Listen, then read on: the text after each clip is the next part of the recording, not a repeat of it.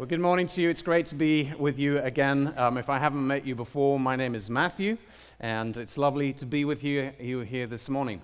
Um, and great to join you as you continue your pilgrimage as a church through the Psalms of Ascent, which I hope you know by now, or if you didn't know before, are a series of psalms that pilgrims to Jerusalem would sing as they made one of three annual pilgrimages up to that great city.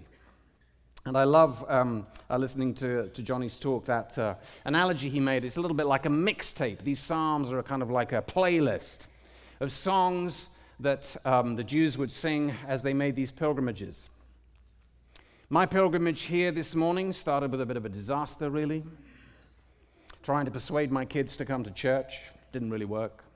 They were all on their own pilgrimages. They've been on sleepovers. Oh, Dad, I can't get up at that time in the morning. You know, I've been up to three o'clock. So they're not here. There you go. We're a fairly normal uh, family in that sense. We live a life of complaining and moaning and infantile behavior, and that's just the parents. My wife works full time. I am planning a church plant in Mosaic. Life is not without its stresses. And as I make this, so as we as a family make this pilgrimage through life together, one particular spiritual discipline has become incredibly important to me. I am, of course, talking about sleep. Sleep.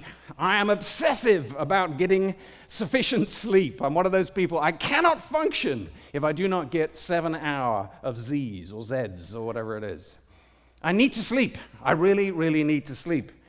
I sleep with eye patches on and earplugs in. I've tried everything. I try to avoid pills, but occasionally I do that as well. But um, just recently, my wife and I were struggling with sleep. We're not getting a lot of sleep, trying to figure out how we could sleep a little better.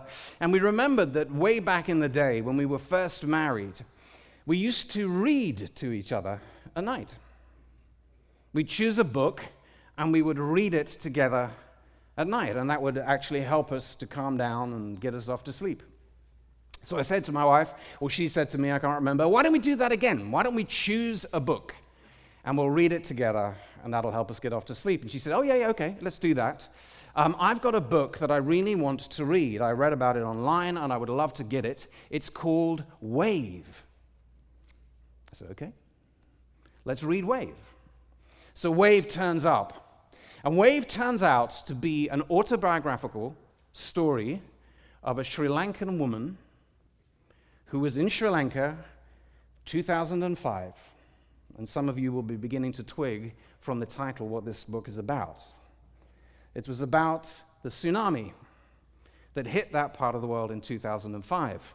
This woman was there with her British husband, a Sri Lankan woman, was there with her British husband, two children, and both her parents on the beach. The wave came. They tried to run. They managed to get into a Jeep. But the wave hit the Jeep, picked the Jeep up, turned it over. And then she kind of can't really remember what happened, but she just remembers spinning and spinning in something she doesn't even really understand what it is for a while. And then she finally figures out it's water. And finally, finally, she comes to rest in this sort of mud bank, covered from head to foot in mud. But in that tsunami, she has lost both her children, her husband, and both her parents. Not exactly a book to get you off to sleep at night, you might say. But actually, the book is not depressing at all. It's not a depressing book. And the way she writes has this sort of prosaic poetry about it. It's actually a rather beautiful book. And the beauty of the language and the poetry and the thoughts and the ideas that she brings together in this book has this kind of timeless, eternal almost quality. She's not, as far as I can make out, a religious person. But the language itself takes you into this kind of timeless, spaceless, materialless place. So that actually reading it is a kind of transformative and uplifting experience. And of course, the Psalms are poetry. In fact, the Psalms are a double art form. They are poetry that are meant, is meant to be sung. If you look through the Psalms, in whatever version of the Bible you have, you will often see a little subscript under the psalm. And it will say something like, This psalm is according to Sheminith. What Sheminith? Sheminith would probably have been a song like Amazing Grace, a song that everybody would have known. So it's saying, Look, use that tune to sing this psalm. Or it will say, In the form of a maskil that's a kind of form, a shape, a way of singing. Or, uh, uh, or it'll say instructions to, to sing this psalm to, uh, with strings or pipes. So there's a very clear instruction that these psalms are not just to be spoken. It's not a prohibition, but not to be spoken, they're to be sung. So you've got this kind of double art form going on poetry and song. And I want to think a little bit more deeply with you this morning about why that might just be important that the Psalms are not simply ideas about God set to poetry and music to make those ideas more memorable, though there is a bit of that going on as well. That the Psalms are actually meant to be transformative of us as we say them, as we even might sing them. They're supposed to have power. Dietrich Bonhoeffer, who was a German theologian who lived in the 1930s and well, was working in the 1930s and 40s at a time when the church in Germany was under huge challenge for obvious reasons, said this recognizing that the church has kind of lost the Psalms. We've kind of lost it. Whenever the Psalm, or the Psalter, he said, is abandoned, that is the book of Psalms, an incomparable treasure vanishes from the Christian church. With its recovery will come unsuspected power. So the Psalms are supposed to have power in our lives. And I want to suggest to you that they are meant to form us as followers of Jesus into living Psalms. That Jesus himself was a kind of living Psalm, and we as followers are meant to be being formed into living Psalms ourselves. That was a fairly long introduction. Let's pray, and then we'll have a go at this. Father God, I thank you this morning that you are present to us. You are here with us and among us. That ultimately it will be you who teaches us, that it is your Spirit that will speak to our hearts. So, Father, we just welcome you here. Lord, be our teacher, be our rabbi this morning. And we pray that in Jesus' name. Amen. So, as Johnny said, we're looking at the Psalms of Ascent, and as I said a little earlier, they're a group of poems sung as pilgrims as they went up to Jerusalem. There's something about these Psalms that are supposed to be uplifting, and literally, the journey to Jerusalem would have been for the vast majority of people a journey upwards, physically upwards into the mountains. So, in this psalm, we read, uh, which psalm was it? Just checking you're still awake. I knew it was psalm anyway. But as they journey up physically into the mountains, there's a kind of ambivalence in the opening line. I lift my eyes up to the mountains, the psalmist starts. Isn't that beautiful? Well, maybe. Maybe it's beautiful, or maybe it's not. And Derek Kidner, who's a great writer on the Psalms, if you ever want to look at a good commentary, look at for a guy called Derek Kidner, says this The hills, the mountains, are enigmatic. Does the opening line show an impulse to take refuge in them? Like the urge that came on David in Psalm 11 to flee like a bird to the mountains? Or are the hills themselves a menace, the haunt of robbers? A pilgrimage to Jerusalem would not have been a safe activity. It would have been extremely dangerous. There was a good chance that you would have been attacked and robbed. So the psalmist is kind of uh, bringing this illusion that actually this journey, this pilgrimage, is not safe. And yet he says, beyond these somewhat ambiguous hills, on which perhaps also are the altars of foreign gods, by the way, these ambiguous hills that surround us and perhaps threaten us as we make this Jerusalem uh, journey up to Jerusalem. Beyond that is the maker of all things, the maker of the universe. Here in God is living help, primary, personal, wise, and immeasurable.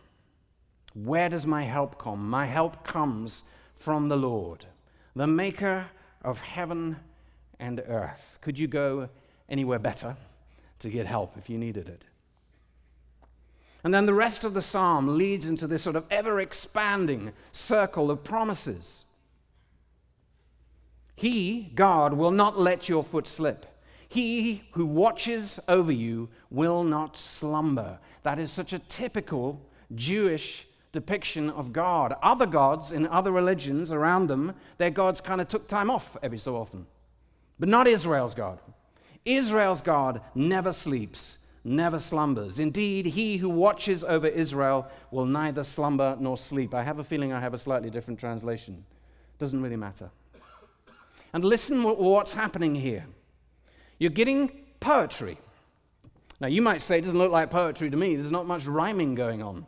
Don't see any rhyming there. Is this poetry?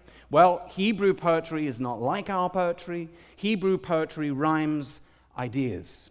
So you get one idea, then you get that idea echoed again. That's how Hebrew poetry works. So he will not let your foot slip. Who watches over you will not slumber. Indeed, who watches over Israel will neither slumber nor sleep. Do you get the kind of pattern? The Lord watches over you. The Lord is your shade at your right hand. The sun will not harm you by day, nor the moon by night. It's poetry. God is Lord, sovereign over everything, night and day. The Lord, the psalm asserts, will keep you from all harm.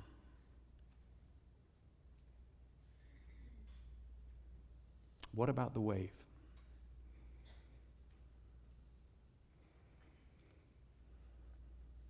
I have to admit, and I'm so glad that you have a leader in Johnny who's honest and admits that at times he struggled with the Psalms and with poetry.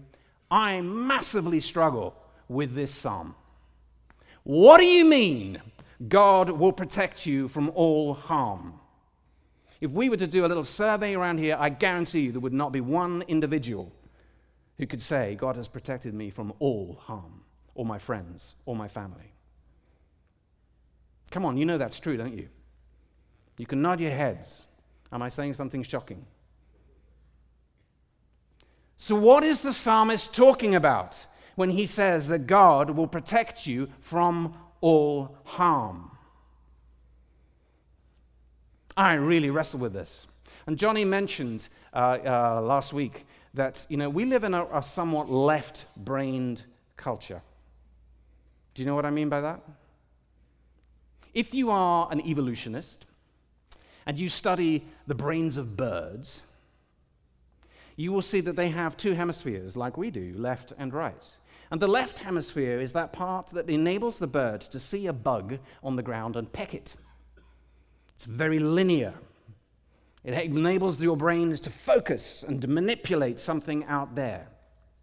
But if it didn't have a right brain that was able to sort of synthetically be aware of what was going on around it, that bird might become somebody else's supper quite quickly. So the left brain is this sort of linear logic language, somewhat simplistically saying, part of your mind. And your right brain is this thing that is able to synthesize and hold the whole together. If you didn't have right brains, you would never feel connected to anything or anybody. We are all educated in a left brain way. Me too. I'm probably predominantly right brained. My fathers and my parents, all of them were artists. I probably should have been educated in a right brain way, but I got a left brain education. And I really struggle with this kind of stuff. I was out having um, um, by a pool on Sunday, and this pool is in a friend's house, uh, a backyard. You know, not a massive house, but an amazing pool. Just a beautiful pool. We spent a beautiful evening out there. The light was getting dim, and the daughter of this family, who's a young woman who's at nursing college, you know, at the end of this perfect evening. My kids have been in the pool, just beautiful. She suddenly turns to me and she says, Matt. And I think, Johnny, you'll know this. I knew in that instant, instantly, that she was going to ask me a religious question. She says, Matt, how can you, as a Christian, integrate your belief in God with suffering? Oh, end of the perfect evening. I'm thinking, what do I do now? So, what I try to do is suppress my left brain tendency to say, okay, I can give you some good logical reasoning as to why there might be suffering in the world. What about the fall or free will arguments? There are plenty of reasonable left brain kinds of arguments. So I kind of suppress that instinct and I say, we got to go a little bit right brain here. So let's start by asking her questions about where that question about God and suffering might have come from in her. Because I guarantee you it wasn't just an abstract idea. She's a nurse or a trainee nurse, so she's learning to be a nurse in a hospital. What happens in hospitals? People suffer. So she's surrounded by suffering all day long. So I say, what, What's behind your question? What, what is it that's troubling you? What? And that irritated her. And um, so I thought, no, what we've got to do is we've got to allow a little bit of right brain silence in the awkwardness. Because silence has this kind of strange way of bringing out of people what's really there. It's not rational. And so we had awkward silence around the table for a while. Now, the conversation went moderately well, but I think there's something in moments like that that should point to what's happening in the Psalms. The Psalms do contain doctrine. Yes, they do.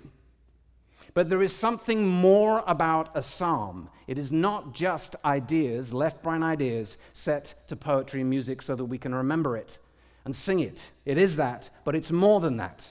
The Psalms are meant to form us and the way we see reality. And in that sense, they're very right brain kinds of things. They are, in truth, worship. And just as worship and the worship we uh, uh, did just a little earlier is supposed to change us to not just songs to God to please Him, it's supposed to actually transform us. So the Psalms are meant to change us in their performance. As I was really wrestling with this, I turned to my theologian of preference at the moment, N.T. Wright who really helped me with this. And if you want to look at a really good talk, it's an hour long. It'll send you off to sleep at night if you, that's what you want. Um, but it's, it's, it's quite high level stuff. Um, but it's on YouTube. It's Symposium 2012 plenary address, Praying the Psalms. It's well worth a look at it if you struggle with these sorts of things. And this is what N.T. Wright says. He says, Look, Jesus had a different way of thinking than you and I. He thought differently. His worldview was very different to ours. Not because he was ancient and we are modern, but because as modern people, we think in a particular kind of way, which is equally ancient it's actually been around forever and a day. N.T. Wright calls it Epicureanism. And the basis of that is God is a long way away, separate from the world, and we have to learn to live with that. There may be a God or gods out there, but it's kind of separate from the world, so we just live with that. Whereas Jesus and the Hebrew understanding was of heaven touching earth. A very different way of understanding the world. And what the Psalms are inviting us to do is to live in that crossroads of heaven touching earth. At the crossroads of space, time, and matter. The space where God's space, the one who is in himself eternally secure, and our space, eternally insecure, if you're me, intersect. That is what the Psalms are doing. If you think about music, and Johnny was talking about putting on playlists and music tape, But what does music do? One of the things that music does is it kind of breaks through time, doesn't it? As you put on a piece of music, it elicits memories from the past. Those memories of the past help you to deal with the present, perhaps, lift your mood, change the way you feel about life. And as your feelings are changed, so your future is now somewhat different. So, music has this extraordinary quality of kind of compressing time. It moves you into a timeless space. And as we sing songs, and N.T. Wright uses this example of cathedrals. Have you ever been to a, a European cathedral? If you haven't, go. They're phenomenal. They're huge, they're vast. Ceilings three, four times the height of this. Why? Why would you build a building with a ceiling three or four times the height of this? What's the point? Isn't this ceiling high enough? Is this is it right for you? Is it good? Why would you build something with a ceiling three or four times the height of this? Because it's supposed to lift you into some kind of conception of the heavenly realities that in worship are coming to meet you. And as you sing words and music, the words and the music go where? Up into the rafters, up into the roof, and echo around there. Time and space are changed. And what about matter? Well, there is one person who has walked the face of this earth where we can see that heaven touching earth transformation of matter itself. And yes, it's church, and yes, it's Sunday, and of course, the answer is Jesus. You see, the Psalms did not just point forward to Jesus in a kind of predictive way. Here's some predictions about a Messiah who's going to come. Yes, they did do that. It wasn't just that, though. And it's not just that Jesus quoted the Psalms more than anything else as a sort of reference book or a textbook. It's that Jesus himself was a living psalm. In Jesus, the one who was eternally secure, of whom those words we read are utterly true. And as Paul said, referencing a psalm, he is the Holy One who will never see decay. Jesus is eternally safe in the bosom of the eternally good God. Jesus transcends time, space, and matter. And yet, Jesus has entered into our reality where he does what? He suffers with us. Just as the Psalms hold together the eternal, timeless, spaceless, reality of the goodness and security of God with the cry, Oh God, oh God, where are you? It never, the Psalms never try to resolve that for you. They're not going to do that in a left brain linear way. If you try to do that with the Psalms, you will, I promise you, fail. They're not trying to do that because they are holding together two realities. And how could you possibly hold two such extraordinary realities together? Well, of course, only in poetry and song. Something that moves us out of our left brain, linear, logical, into our right brain that is able to understand that we are part of something much greater than ourselves, much greater. And that really is the invitation to us as we read these Psalms, I think. And I remember this it's the invitation to you is that if you are in Christ, you already have that eternal security. You already have God in you. We celebrated Pentecost last week, the pouring out of the Spirit, God Himself penetrating His church and those who believe Him. You already have that eternal security. He will not let you be harmed. Nor sun, nor moon, nothing.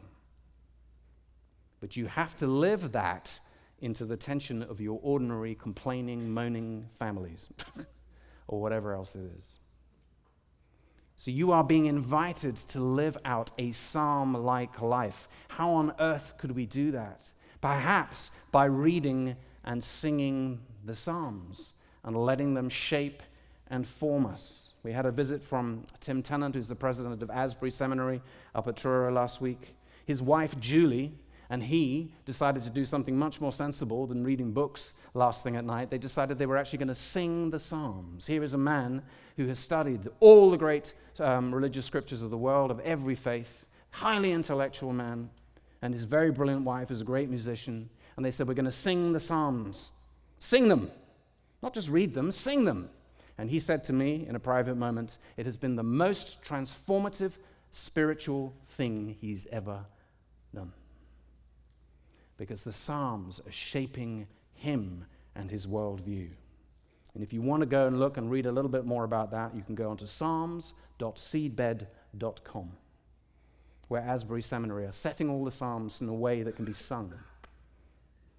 So that's the invitation, and this is what I'll leave you with. The Psalms are an invitation not just for you to look with your left brain training, to mine the text, to look for information and data on God. You can do that if you want. It's not wrong. There is doctrine in there. But they are far more than that. We've got to get a little bit more right brained. We've got to sing and pray the Psalms. We've got to let them, we've got to perform them, if you will. We've got to let them begin to shape us as the same way that we would allow worship. That's why we worship on Sundays, is to shape us. So that we can say and sing with confidence with the psalmist I lift my eyes to the mountains. Where does my help come from? My help comes from the Lord, the maker of heaven and earth. The Lord will keep you from all harm. He will watch over your life. The Lord will watch over your coming and going, both now and forevermore. Amen.